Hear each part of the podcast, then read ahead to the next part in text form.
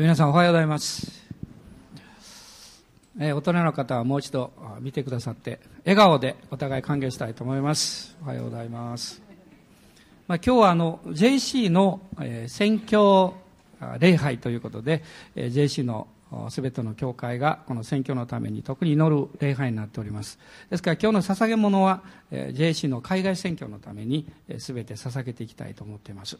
まあ、皆さんこの今 DVD をご覧になってですねインドネシアまた北ドイツタンザニアそれからカナダバンクーバーですねこの選挙地に、まあ、近い将来ぜひ私も直接行ってみたいなという方どのくらいいらっしゃいますか？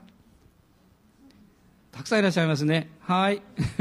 その夢が実現しますように。ハレルヤ感謝します。まあ、実は今日あのドボルザークの新世界を演奏していただきましてで私もふっとあ結婚して間もない頃はよく聞いたなと思いましてあの実は家内が大好きなんですね。あの,、えー、あの曲がですね。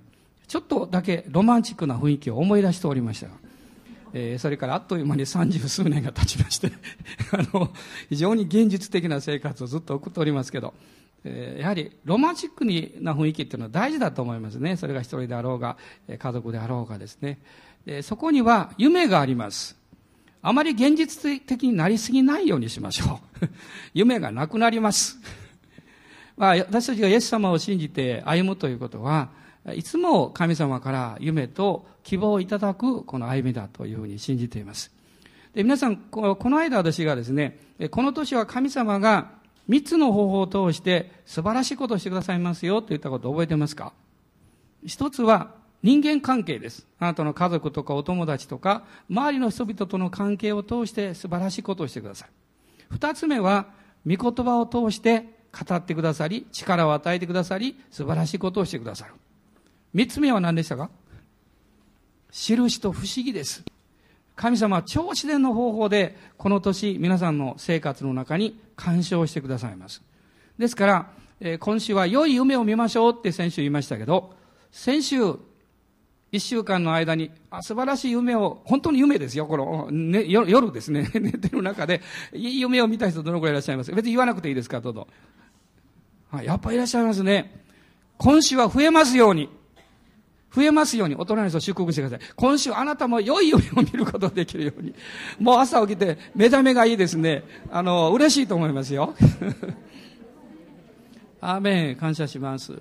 まあ、今週はさっき祈りましたように、20日の日にアメリカの新大統領、アメリカで初めての黒人のこの大統領が誕生いたします。で、私たちも日本と大きな関係がありますから祈っていかなきゃいけないんですけど、その翌日にはもう一つ素晴らしいことがあります。ご存知ですか？毎度1号が 打ち上げられます。ね、東大阪の技術をもう総決算して、もうこんな不景気な時だから、もうドーンと一発というこの大阪人らしい発想でですね、え打ち上げられますね。成功するように祈っていきましょう。もうこの世の中は暗いことばっかりですね。ですから私たちは良いニュースを届けたいと思います。素晴らしいニュースを届けたいと思うんです。実は昨日私はあの、えー、神戸に行っておりましたけれども、集会が終わってから、えー、ある、まあ、皆さんよくご存知の、あの、兄弟といろんな話をしております。明石の話になりまして、明石っていうのはあの、タコが有名ですね。明石のタコっていうのは、あの、結構高いんですよ。そして美味しいですよ。そういう話をしてましたら、彼はこう言ってくれました。そうですね。明石市には、まあ、あの、タコ船をはじめとして、何々だことか、タコ何々とか結構ありますよねって教えてくれました。いや、いいですねって言いました。街のシンボルですかねって言いましたら、彼が少し顔を落として、うん、でもね、タコはあんまりシンボルにはならない方がいいと思うんですって言うんです。どうしてですか？って聞きました。すると教えてくれたんです。あの、街づくりというのは仲間づくりが大切でしょ？ね、お互い助け合っていく。でも、タコというやつは仲間づくりが下手なんだそうです。全くしない。タコはいつも一人ぼっちだそうです。なるほどなと思いました。おまけに壺の中に入り込んでしまうのが 大好きですから。暗いですよね。で、私思わずクリスチャン生活を思い出してしまいました。で、その時に彼が、あの、こう、首を少しこう、こうしてですね、うん、あいつはね、足がたくさんあるのにね、と言いました。その瞬間私は笑いが込み上げてきました。皆さんどうでしょうか？タコっていうのは、まあ8本って言われますが、もっと大きな、たくさんの足のあるタコもいますけど、足がたくさんあるのにですね、孤独なんですよ。ね、孤独を愛する人なんです。それで私はふっと思ったんです。ね、何か都合が悪くなると墨をパーッと吐いてですね、雲隠れしてしまうんです。だんだんと自分の姿が見えてきませんでしょうかね。なるほどと思いました。思いついた。だからタコはあんな大きな頭をいつもうなだれて悩んでるんだと思いました。あれ本当は頭じゃない体なんですけどね。どうも思い悩んでるような雰囲気ですよ、タコさんは。こう、這いつくばってこう動いてますからね。で、私は今日はチャレンジしたいと思います。タコのクリスチャンにならないように。ね。タコのクリスチャンにならないようにしましょう。でも神様は私にこう語ってくださいました。タコも解放の道が一つあるんだと。それは精霊に満たされること。精霊タコ。タコが精霊に満たされると壺からバーッと出てきてですね、こう浮遊してですね、8本の足でこうしてバーッやるでしょ。そうしたら4倍の伝導ができます。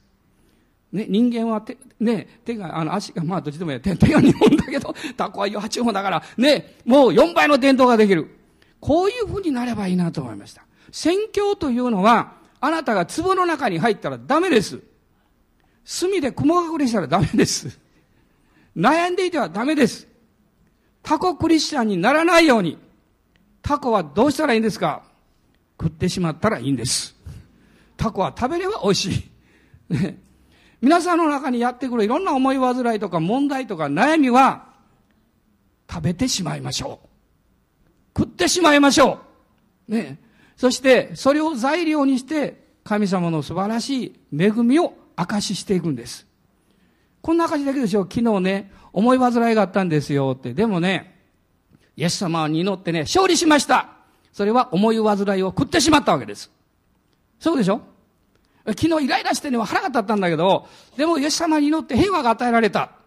その人はイライラするものを食べてしまったんです。勝利を得たんです。クリスチャン生活に問題はなくなるわけじゃありません。でも大事なことは、それに支配されないことです。そしてあなたが喜びに満たされて、もう壺の中から出てきて、ふわふわふわふわやり出すと、人々が集まってきます。まあ、タコが仲間作りを始めたら面白いでしょうね。まあ実際にそういうことが起こるかどうかわかりませんが、私たちはすることができます。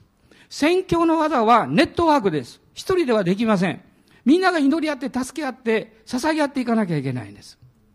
で、私たちが、こういうその宣教というものにこう関わっていくときに、どういうことが必要なのか、神様はどういうふうに導いてくださるのか、それを今日お話します。4つのステップがあるんです。では皆さんその前に一つですね、多分こういう疑問を持っている方がいるかもわかりませんね。宣教と伝道ってどう違うんですか？で、時々宣教と言ったり、時々伝道と言ったりするでしょ？これは、この、まあ、厳密な定義っていうのはないんですけど、一つの考え方があります。私はそういう考え方取り入れてます。宣教というのは、まだ福音が伝えられていないところに行って、福音を伝えて教会を作ること。ね、大きな意味ではですね。伝道というのは、教会がすでにあって、その教会を中心にしてその地域に福音を伝えること。で、もちろん福音を伝えるという点においては宣教も伝道も同じことなんです。まあ別に使い分けを無理にする必要はありませんけれども、そういう大きなこの定義というのを考えていただいたらいいと思います。ですから今日この、えー、さっき DVD を見た先生たちは、宣教の働きをしているわけです。で、もちろん宣教の働きの中に伝道があります。その地域の教会と協力して、そして福音を伝えていくということがあります。私たちの教会も二つの働きしています。この教会を中心にして地域の伝道、また日本の伝道を考えています。でも、まだ、まあ、未開地、この福音がですよ、未伝地と言った方がいいですよね。そういうところに人々を派遣したり、えそして、そういう働きをしている人たちのために祈って捧げたりして、宣教の働きをします。この二つの働きを私たちはやっていくわけです。で、今日は、マルコによる福音書をまず開いていただきたいと思います。あ、その前に、どうでしょうか？精霊だこになっていただけますか？アーメンですか？大人の方言ってください。精霊に満たされたタコになりましょうって。まあ、この教会何を言ってるんだろうと思うかもしれませんがね、えー、牧師が突拍子のもないことを言い出すかもわかりません。えー、このマルコによる福音書の一章の16節から20節のところを一緒に読みたいと思います。え、どうぞ。ガリラヤ湖のほとりを通られると、シモンとシモンの兄弟アンデレが湖で網を売っているのをご覧になった。彼らは漁師であった。イエスは彼らに言われた。私についてきなさい。人間を取る漁師にしてあげよう。するとすぐに彼らは網を捨ておいて従った。また少し枯れると、ゼベダイの子ヤコブとその兄弟ヨハネをご覧になった。彼らも船の中で網を繕っていた。すぐにイエスがお呼びになった。すると彼らは父ゼベダイを雇い人たちと一緒に船に残してイエスについて行った。福音宣教に個人が教会が導かれていくときに神様は4つのステップを備えていらっしゃいます。第一のステップは何かというと、選びです。神様がその人を選ばれます。で、これは最初の選びというのはイエス・キリストを信じる信仰による救いを表しています。で、皆さん、イエス様は十二弟子を持っていらっしゃったことをご存知ですね。この十二弟子の最初の人たちがイエス様と出会って、このキリストの救い、選びの中に入っていった記事というのが、ヨハネによる福音書の一章の中に出てきます。一章を開いてください。一章の35節から51節のところです。まあ、長いですからあの読みませんけれども35節にですねバプテスマのヨハネのところに2人の弟子たちが来ておりましたその2人の弟子というのはヨハネとアンデレだったんですするとイエス様がおいでになって、このバプテスマを受けたいとおっしゃった。まあ、その時に、バプテスマのヨハネがイエス様のことを指さして言うわけです。見よ、世の罪を取り除く神の子羊。そしてこの方は、メシアであるということをこの示唆します。それを聞きまして、二人の弟子が、二十、ごめんなさい、えー37節のところ読んでください。二人の弟子は彼がそういうのを聞いてイエスについて行ったと書かれています。この二人がイエス様の最初の弟子になります。ヨハネとアンデレです。そしてその後でアンデレは40 40 41節ですね。彼はまず自分の兄弟シモンを見つけて私たちはメシア、訳して言えばキリストに会ったと言った。アンデレが自分の兄のあの気難しいですね、怒り屋のペテロに伝道します。イエス様のことを伝えます。そしてペテロが3人目の弟子になります。そして、その後で43節を見ますと、その翌日イエスはガリラヤに行こうとされた。そしてピリポを見つけ、私に従ってきなさいと言われた。ピリポが弟子になります。そしてその後で45節ナタナエルが出てきます。ナタナエルが弟子になります。ここに5人の十二弟子の中の5人がまずイエス様に出会った時のことが書かれています。まあ、ところがですね、ここに名前が出てこないんですけども、6番目の人が実はいるんです。それは誰かというと、ヨハネの兄であるヤコブです。で名前は出てこないんですが、おそらくヨハネは家に帰りまして、兄のヤコブに一緒に仕事してますから、お兄ちゃんね、今日私たちはね、メシアに出会ったよっていう話をするはずです。でも実は、イエス様は人間的なつながりを見ますと、ヨハネとは親戚です。イエス様を身ごもったマリアさんと、このヤコブとヨハネのお母さんは姉妹です。兄弟なんです。ですから、その、まあ小さい頃から知っていたかもわからない。彼が救い主であるということは驚きです。でも神様の恵みによって精霊の啓示によってあの方はまあ今までよく知ってる友達のイエス君じゃなくて救い主イエス様だということを発見します。このようにして、まあ最初の5人がイエス様との出会いを持つわけです。これは選びなんですね。選びです。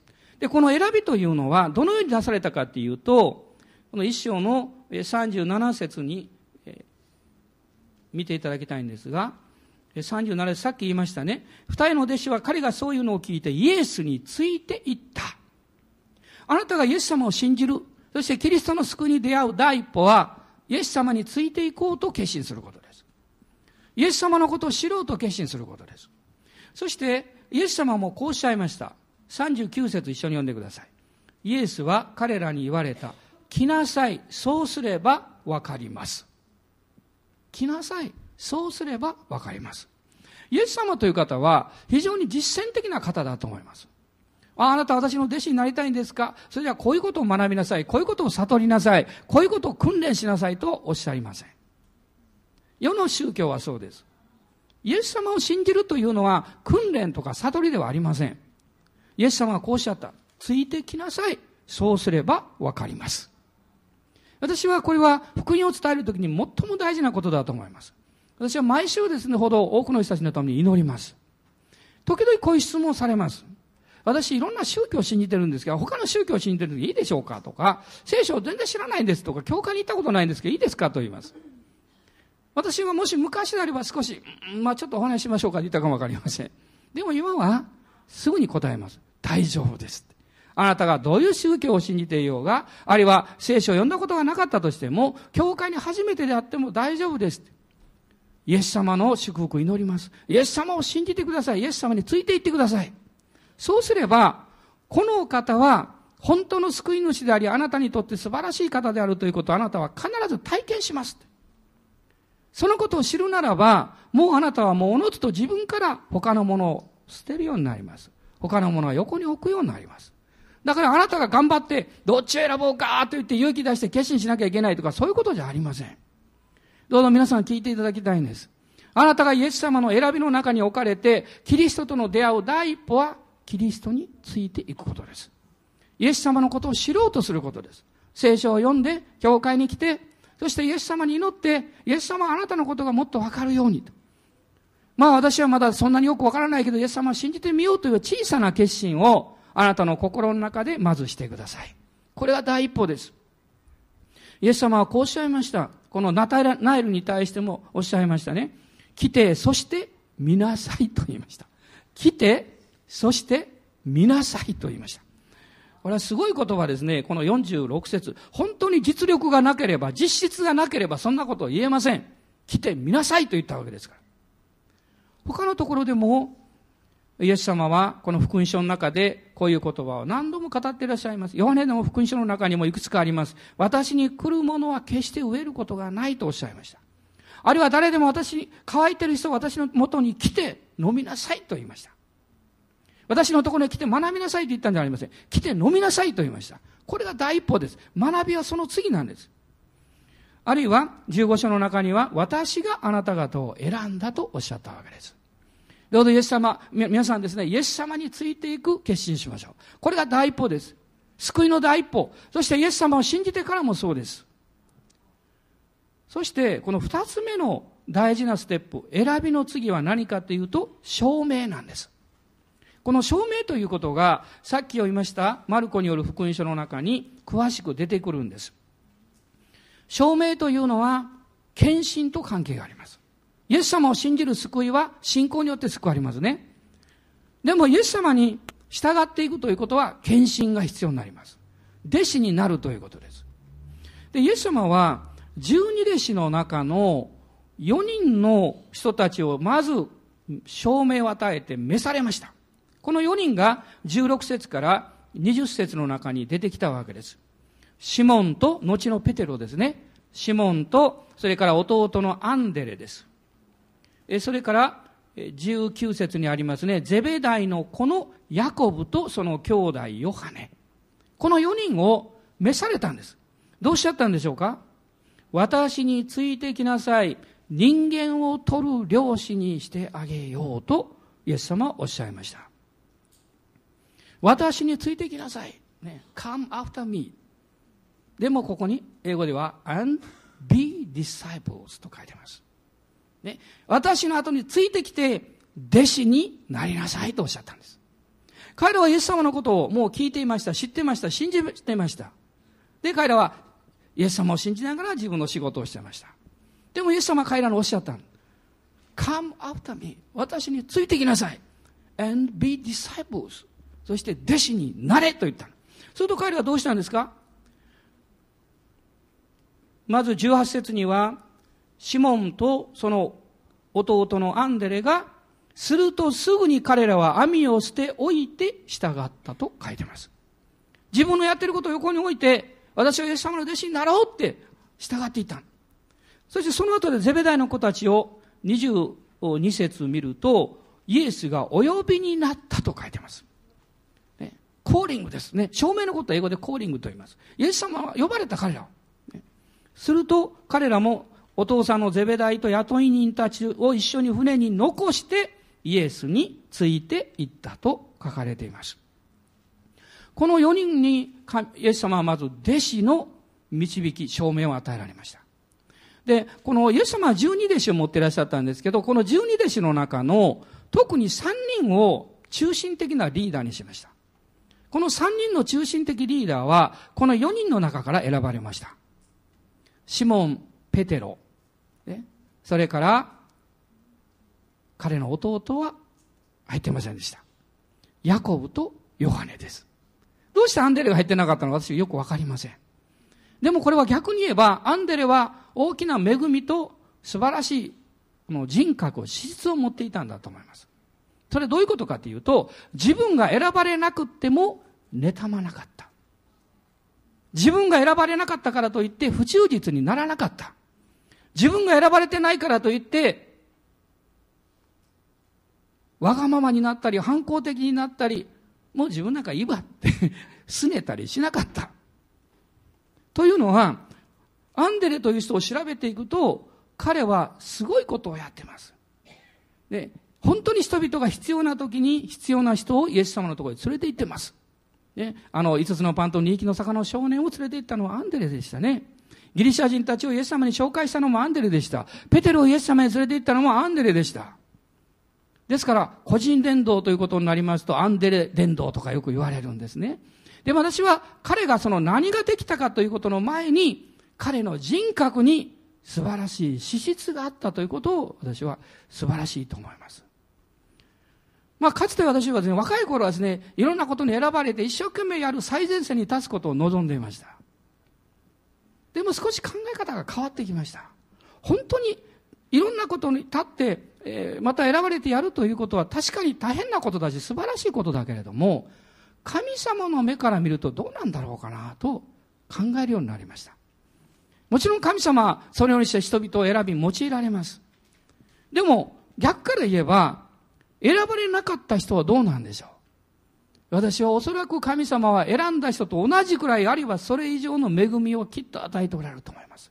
そうでなかったらその人たちは拗ねると思います。なんで私選んでくれなかったんですかって。ね。でも神様の恵みが十分にある。どういう立場であろうが、どういうふうに自分が、まあ、扱われていようがですね、イエス様の前にしっかりと忠実に従っていく。私は救われた時に、イエス様を信じた時に仲間がたくさんおりました。同じ年代の友達がたくさん救われたから。でもいつもこう思っていました。私は友達が行くから教会に行くんじゃないんだって。そして自分に言い聞かせていました。みんなが仮にですね、誰も来なくなっても僕は教会に行くぞと決心していました。イエス様を信じて従うということは個人的なことです。まず。あなたが何かが用事があるから何かが責任があるからそこへ行くんじゃないんです。イエス様に従うということ、礼拝をするということは、目立とうが目立たないであろうかと関係ない。あなたは主を愛して、主に従っていくわけです。アーメンでしょうか？これが祝福の秘訣なんですよ。アンデレは目立たないで主に仕えた。だからものすごい恵みをもらったんです。この三人はまあ、特別に選ばれました。で、イエス様は彼らに対して、ついてきなさいとおっしゃった。弟子になれとおっしゃった。そしてもう一つのことをおっしゃいました。有名な言葉ですね。私は、このあなた方を人間を取る漁師にしてあげましょうとおっしゃった。人間を取る漁師に、ね、してあげよう。これは、この英語では有名なんですね。I will make you fishers of men と書いてます。make っていうのは、もう本人の意思じゃなくて相手がしてくれることなんですね。あなた方が私に従ってくるならば、私の方が、イエス様の方があなたを人間を取る漁師に作り変えてあげましょうって言ってるんです。で、私伝道できないんです。能力ないし、聖書もあんまりよくわからないし。それはあなたの現状です。でもあなたが伝道のために用いられる、宣教のために用いられる、その秘訣はついていくことなんです。ついていくならば、主が作り変えてくださいます。まあ、最近私はあの、新学生伝道者ということをこう考えていくときに、今のその人たちの責任ということではないと思うんです必ずしも。でも、まあ、私が献身した頃と随分違ってきています。いろんな内容は。まあ、それは良い面もあるし、悪い面もあります。例えば、まあ、私が献身した頃はですね、フルタイムの働きに、献身した頃は何かができるとかそんなことじゃなくって、もう主に本気で捧げて、どんな嫌なことももう喜んでついていく、これが条件です。他のことはもう全然問題ない。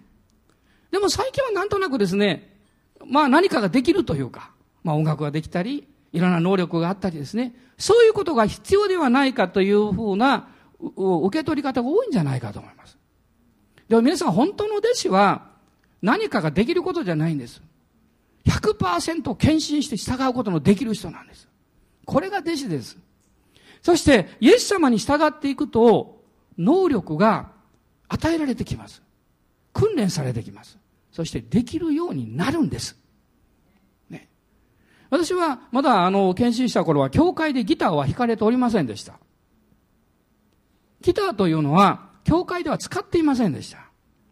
もう教会の中で初めてもうエレキギターを取り入れたのは私です。私たちの教会ですよ、この母教会で。いいよ、やりなさいと言いました。もちろん、ベンベンベンベンってやったわけじゃないですよ。でも、それを伴奏にしてですね、賛美の伴奏に使ったらと言いました。先生方も了解してくださいました。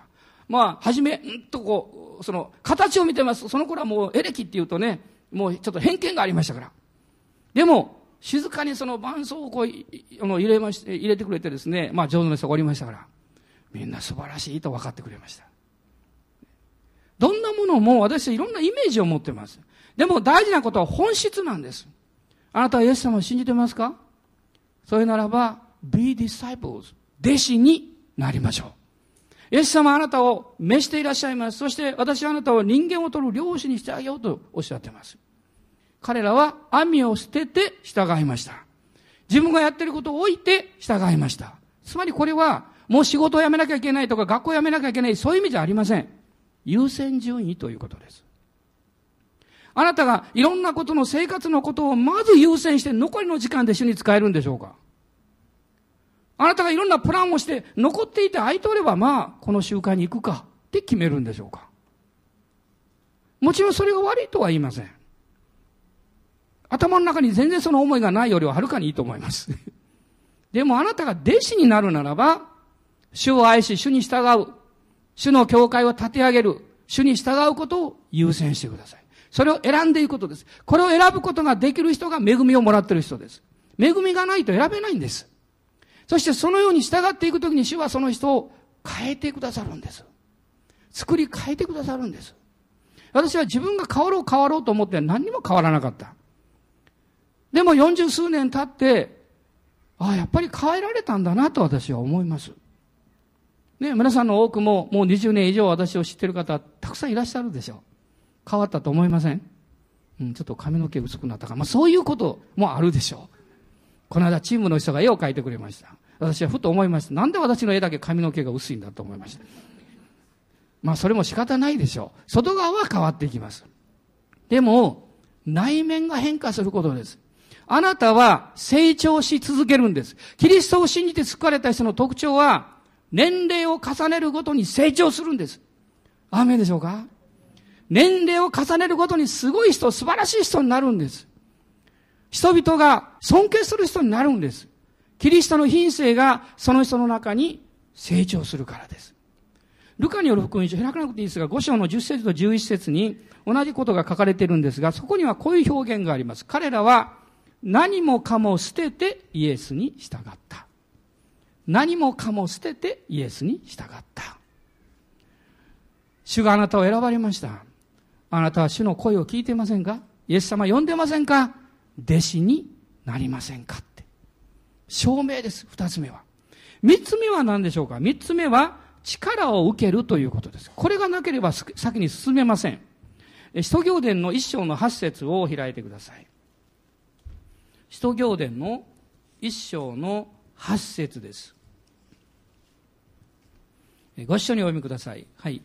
精霊があなた方の上に臨まれるとき、あなた方は力を受けます。そしてエルサレム、ユダヤとサマリアの全土、および地の果てにまで私の商人となります。精霊に満たされることです。この精霊に満たされるということについては随分いろんなお話してきました。今日は別の角度から短く話します。一つは、精霊があなた方の上に望まれると書かれてました。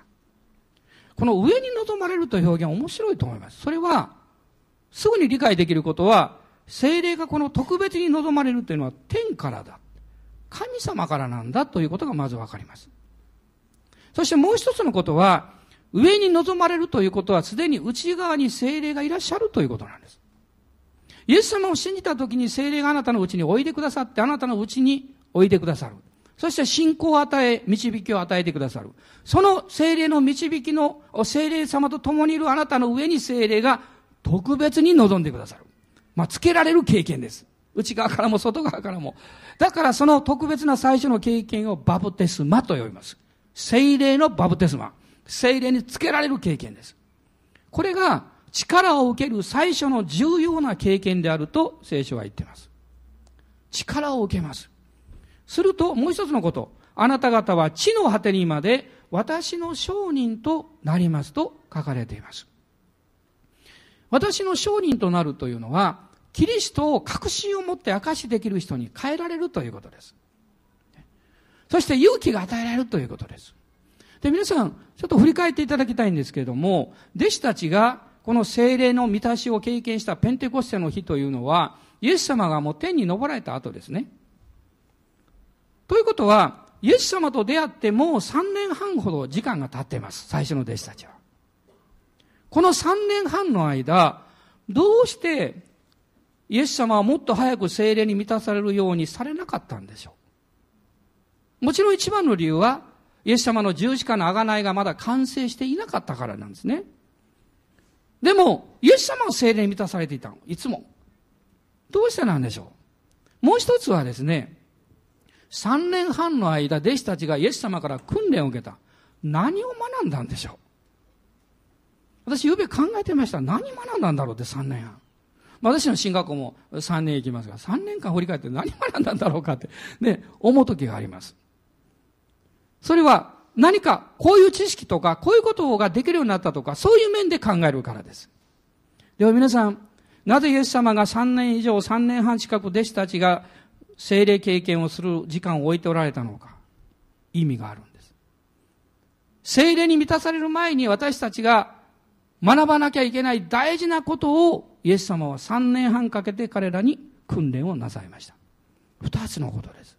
一つは、いかに自分の力により頼むことが弱いことであるか、頼りないことであるかということを学ぶことです。自分の弱さとか頼りなさというのは、何か体験を通らないと学ばないですよね。別に頭で言われても分からないですよ。でも、年配の方は、あなたいろんな失敗して弱さ経験したでしょ？って言ったらすぐ分かると思います。ああ、そうですね。でも過去がありますから。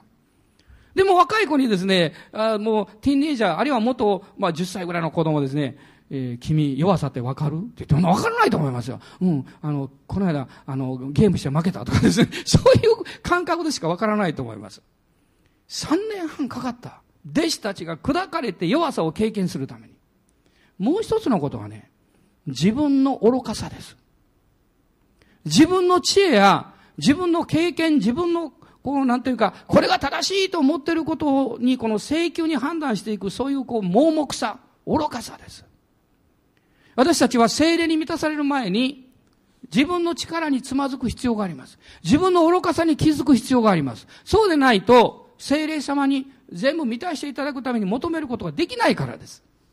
だから、砕かれるという経験します。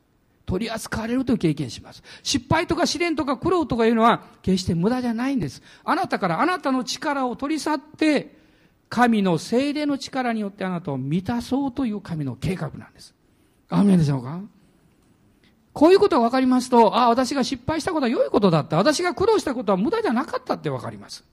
もしあなたが何らかの点で頭を打たなかったら、誠の神様を求めよう、教会に行こう、聖書を読もうとは思わなかったはずです。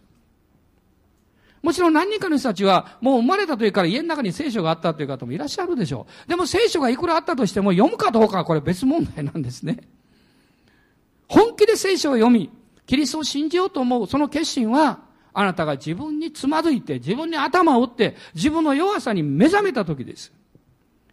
イエス様はこの訓練を3年半通して教えられた。でも幸い弟子たちは、最も人生で愚かな生き方からは守られておりました。聖書の中見ますとね、人生で一番愚かな人はどんな人かと書いてますよ。ご存知ですか？箇所だけ言います。詩篇の14編の一節と53編の一節に出てきます。こう書いてます。愚かな者は心の中に神はいないと言うと書いてます。愚かな者は心の中に神はいないと言うと書いてます。これは人生で最も愚かな人です。私が言ってるんじゃありません。聖書は語ってるんです。私怒らないでください。聖書はそう言ってます。そして本当にそうだと思います。誠の神様を知ることは、信玄にあります。最高の知恵です。ね、最高の知恵を得るためには、誠の神様を信じる。イエス・キリストを通して良い羊飼いを、イエス様に良い羊飼いになっていただく。これが最高の生き方です。弟子たちは選ばれ、飯を受け、力を受けました。そして、四つ目のことがあります。四つ目は、派遣ということです。使わされるということです。まあ、安川先生たちも、私は昨年ここで派遣式というのをしました。まあ、KBI もこの頃は、あの、卒業式って、まあ、卒業式なんですけど、派遣式と名前変えました。ね、何か終了するわけじゃなくて、いよいよもう現場に、伝道の実践の場に派遣される。そういう意味で、えー、今年も3月の初めにありますね、派遣式っていうのがあります。まあ、のりちゃん、これ卒業しますしね、えー、皆さんぜひ行ってあげてくださいね。派遣式。この派遣というのはどういうことでしょう？精霊の導きに従って宣教に使わされることです。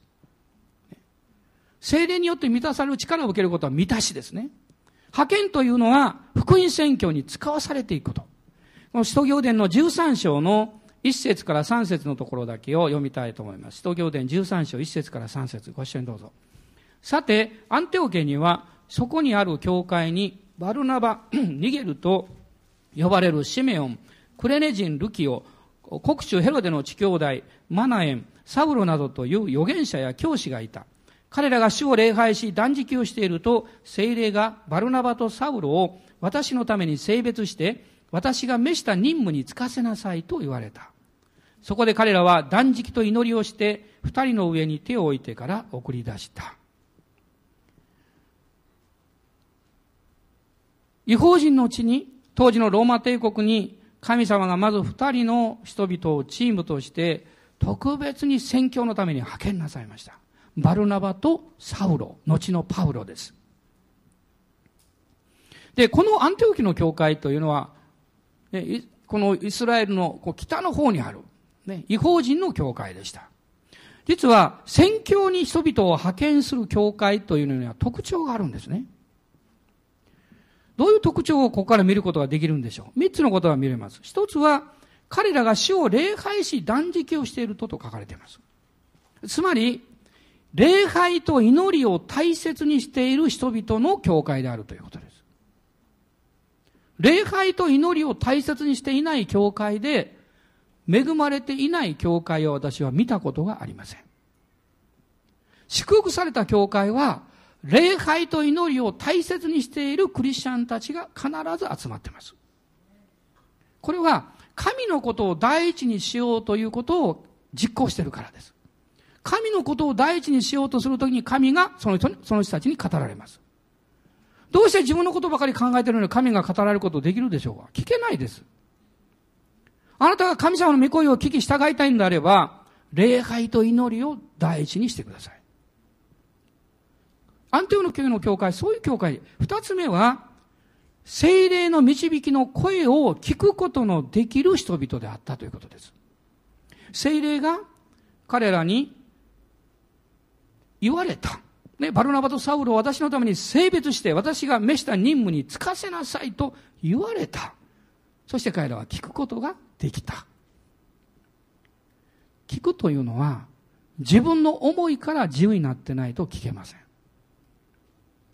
何か考え事をしてるとね、道を歩いてても、呼ばれても気がつかないでしょ、私読んだのよって言われても、あ、ごめん、あの時いろんな考え事してたからとかね。私たちもそうです。自分のことばっかり考えてると、精霊が語られても聞こえないんです。私は、この教会のためにも、ここ本当に感謝しています。精霊の声に聞くことができる人々がいるので、私たちはいろんな献身者や奉仕者を見出してくることができました。宣教師を送り出すことができました。もしあなたが、皆さんが、教会の皆さんが精霊の御声を聞くことができなければ、ね、宣教に派遣しましょうと言ったら、そんな無理ですよ。難しい。もう経済的に大変ですから。そういうことを言われるかもわかりませんね。つい先週も私は悲しいニュースを聞きました。ある開拓の教会が信仰を持って次の場所に移って、新しい場所を借りてやろうと言ったら多くの人が去っていったそうです。どうして先生そんなお金かかることやるんですか？と言って去っていったそうです。そういうニュースを聞くとね、本当に心が痛いです。もちろん、一緒に祈り相談していかなきゃいけないんです。そういうステップもあります。でも、いくら相談しても、信仰を持ってなければ、結局同じことです。水と油は一つにならない。私たちが満たされるのは、御言葉によって養われ、御言葉、水は御言葉の象徴ですよ。水によって養われ、油を受けなきゃいけないんですよ。油を受けなければ私たちは派遣できないんです。私たちのこの考え方や基準はこの世の基準と同じようになっちゃうんです。もしこの世の基準と一緒に歩んだならば、今日教会がこの地上に存在していたでしょうか皆さんご存知でしょう？もうかつてフランスにおいてもですね、ある一人の人が宣言しました。私の生きてる時代に、もうこの国から聖書を全部なくすんだと。その後どうなりましたか？無神論者の彼の家が後に聖書教会の倉庫になりました。神様って皮肉な方ですね。主は偉大な方ですよ。でも、主の力と権威が、その福音宣教がなされていくために神は人を選びなさるんです。信じることのできる人、踏み出すことのできる人、神の声を聞くことのできる人、計算をするんではなくて信じるために献身する人です。そういう人々がこのアンテオケの教会にいたんです。そしてもう一つこの教会の特徴は何かというと、主の教会に委ねられたキリストの霊的権威と力を知っている人々であったということです。キリストによって与えられた霊的権威と力です。それを知っている人々、だから信仰によって派遣しました。私たちの成している技のそのリソースね、それは人間的なものじゃありません、その源は。それは精霊の力でしょう。ゼカリア書の中で主はおっしゃっています。これは権勢によらず、能力によらず、我が霊によるなり。アーメンでしょうか。この教会はそのようにして26年間歩んできました。権勢によらず、力によらず、我が霊によるなり。もっともっと大変な時に私たちは最も深い渇きが与えられました。最も試練を受けた時に私たちは信じる決心をしたんじゃないですか。私たちが成長した時はどんな時ですか？うまくいってる時では、そういう時ではないんです。大変な時なんです。大きな課題が前にある時こそ私たちは成長したんです。どうしてですか？精霊があなたの上に、皆さんの上に信仰をくださったからじゃないですか。もし聖霊様が私にだけ信仰くださったんであれば、おそらく私と皆さん分離していたでしょう。感謝のことにですね、聖霊様は私にも、そして皆さんにも信仰をくださったんです。ですから私たちは共に歩んでいくことができます。アンテオケの教会は祈りと礼拝を大切にしました。聖霊の御声を聞いて従いました。そして霊的権威と力を知っていた人々でした。これが派遣です。どうぞ皆さん、あなたが誰かのために祝福を祈り、その人が新しいことを始めたり、あるいは新しいお仕事に就いたり、また責任を持ったり奉仕をするときに、確信を持って祈ってあげてください。できるかななんて、そんな不安定なこと言わないでください。あなたできないかもしれないけど、心配しないで、失敗するよ、心配しないでって、主があなたに力をくださるから。主があなたに油をくださるから。私はイエス様の皆によって、権勢によらず、力によらず、精霊によってあなたを派遣します。あなたを祝福します。その通りになります。アーメン、感謝します。そうでなければ、今、私が DVD で見たその先生方は、今その地にはいなかったはずですね。宣教に派遣されるというのは三つのことがあります。キリストの教会から祈りによって使わされ、精霊の導きに従って主に捧げ、主の権威と油注ぎの力を受けて福音宣教のために立ち上がることです。もう一度言います。キリストの教会から祈りによって使わされる。そして主に従って捧げる。そして油注ぎを受けて宣教の技に立ち上がることです。これは送り出される人のことです。でも送り出す私たちは同じように三つのことが必要です。派遣したい人々のために祈り、これが大事です。祈ること。第二に、生活と福音宣教の実際的必要のために惜しみなく捧げるということ。二つ目です。捧げること。三つ目は、主からの証明と献身を共有する責任を持つ者になる。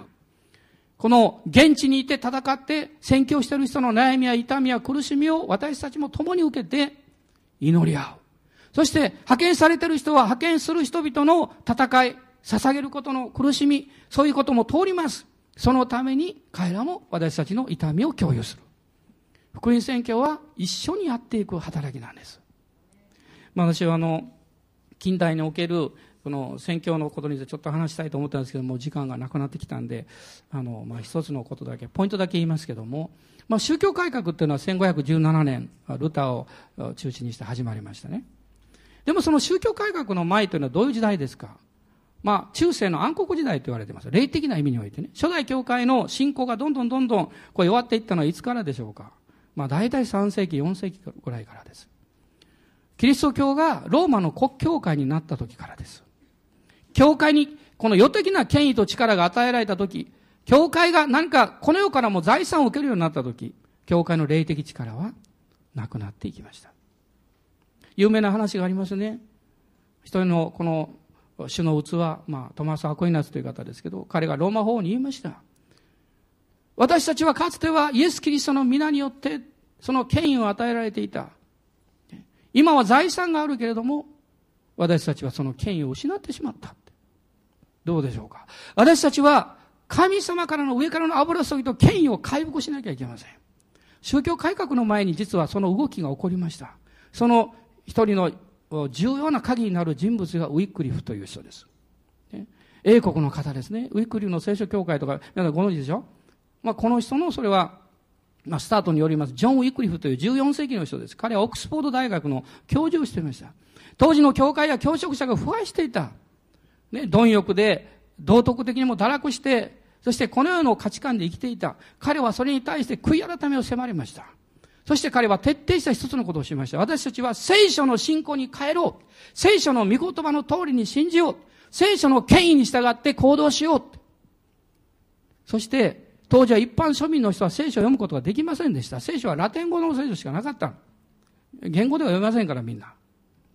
で、彼はラテン語の聖書を英語の聖書に翻訳を始めたんです。これが翻訳のミニストリーのスタートなんですね。この信仰の回復の影響を受けた一つのこの群れがありました。それは、ボヘミアという今のチェコのえー、まあ、西部、中部のあたりの地域ですね。そこから若者たちがイギリスに留学しました。そしてこの、あの、ウィクリフの霊的影響を受けて帰ってきました。その影響を受けた人が、このチェコのプラハ大学の後に学長になりました。ヨハン・フスという人です。これは、えー、14世紀の後半から15世紀の初頭なんですけれども、このヨハン・フスという人は素晴らしい説教者でした。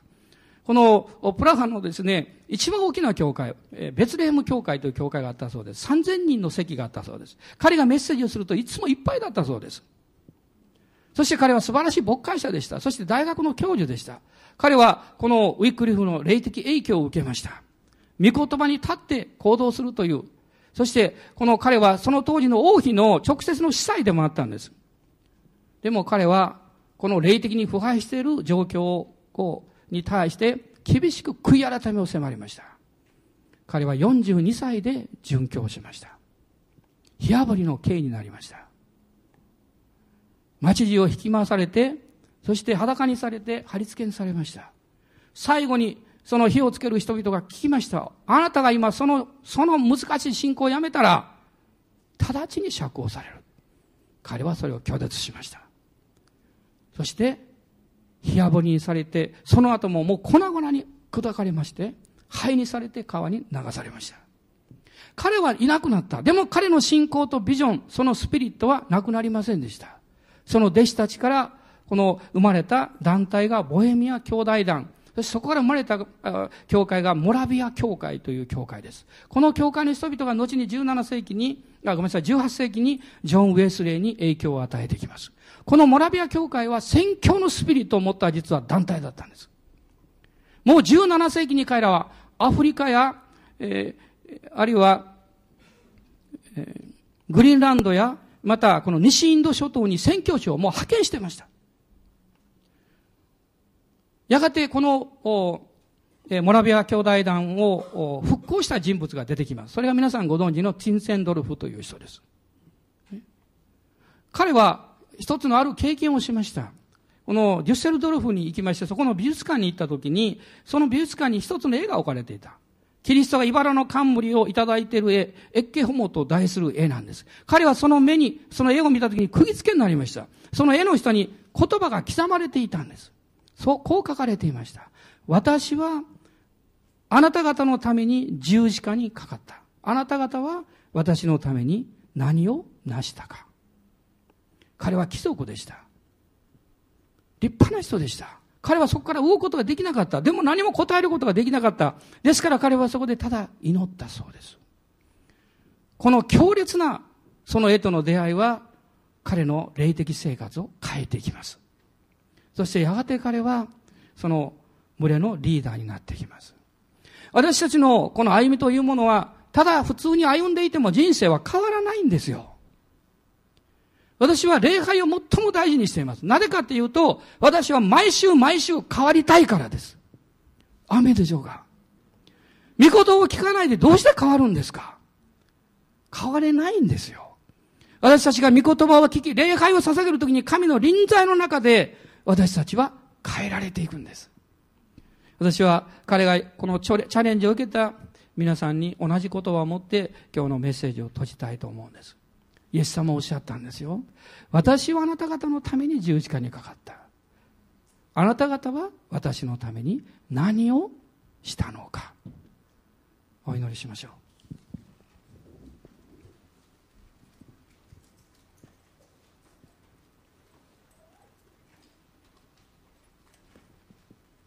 しばらく一緒に乗りたいと思います主の前に言葉を出しても出さなくても結構ですもう一度主の前に幼子のようになって弟子になる新たな決心を一緒にしようではありませんか。福音宣教のために用いてくださいという祈りと信仰を主の前に一緒に表せたら本当に幸いです。アーメン。感謝します。感謝します。主イエス様今愛する兄弟姉妹たちがあなたの見前で祈り決心していらっしゃるその一つ一つを祝福してください。その決断を精霊の油注ぎによって固くしてください。実行するものにしてください。イエス・キリストの皆によってお祈りいたします。アーメン。